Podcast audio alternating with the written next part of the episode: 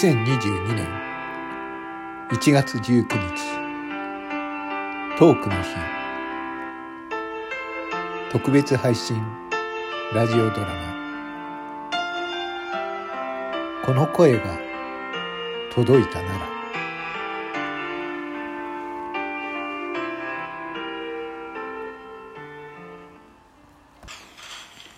新規感染者数は過去最大の水準を更新し続けています。特に中部圏などにおいて高い増加を示しています。全国的にほぼすべての地域で。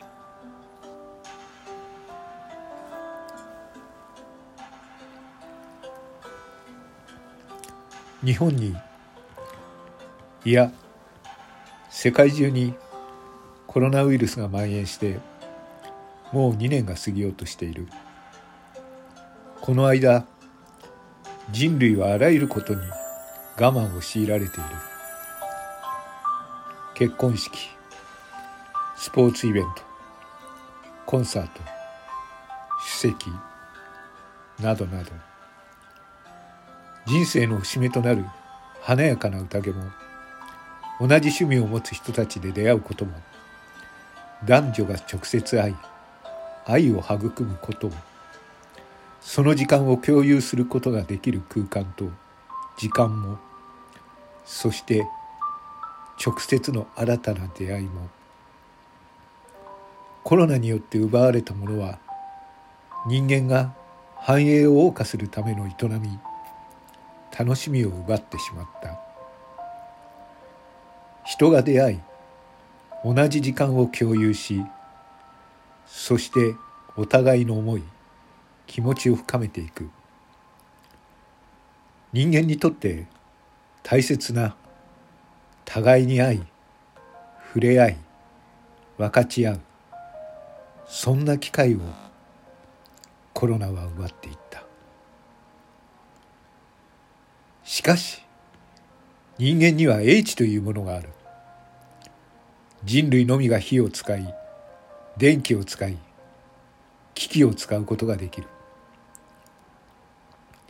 今や日々の暮らしの中に電子機器というツールを使いさまざまなことができる。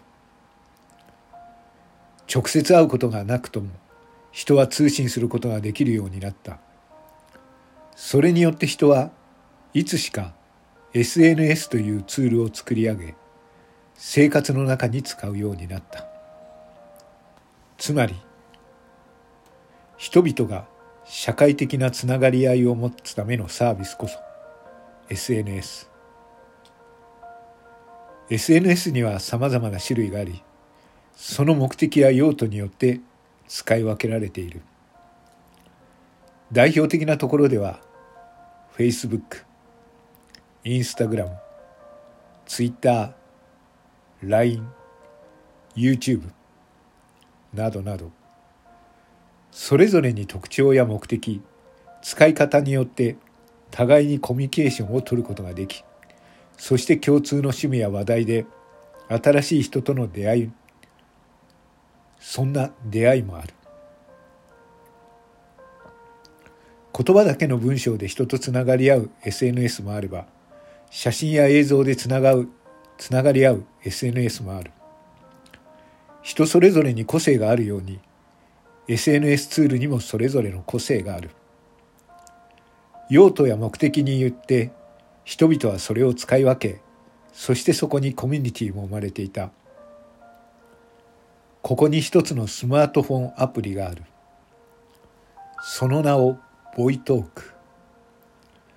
無料でダウンロードできる音声型配信アプリのことで誰でもワンタップで自分の音声を配信することができるのだ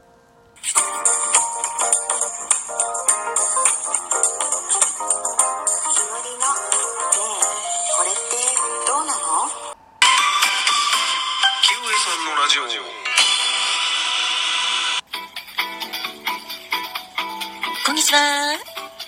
こんばんは。お元気ですか？トントントトントトントトンのトントンことひまわりんです。音声配信型アプリボイトーク。ワンタップで自分の音声を配信することができる。音声配信型アプリ。何それ？そう思われる方も多いだろう。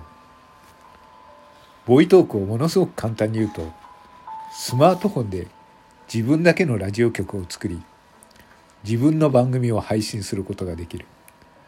そんなアプリのことだ。説明が簡単すぎましたかね。例えば YouTube が映像で自分自身のオリジナル映像番組を作って配信できるようにボイトークはオリジナルのラジオ番組を作って配信ができるアプリのこと。ラジオだから当然音声だけ。ラジオ番組なので清掃する必要もなく女性は化粧をする必要もない。話したい時に話す。とても気軽に自分を発信することができる。声だけなので当然顔を出す必要がない。自分のプライベートな部分を公開したくない人。自分を架空のキャラクターに見立てて配信することだってできる。それが音声配信の魅力であり特性でもあった。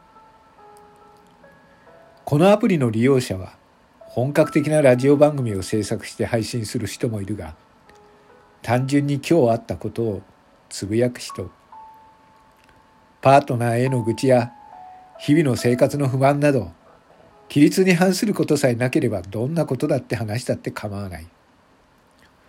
多くの配信者は自分のハンドルネームを作った上でその名前にラジオとつけて番組名を作っている。それがボイトーク。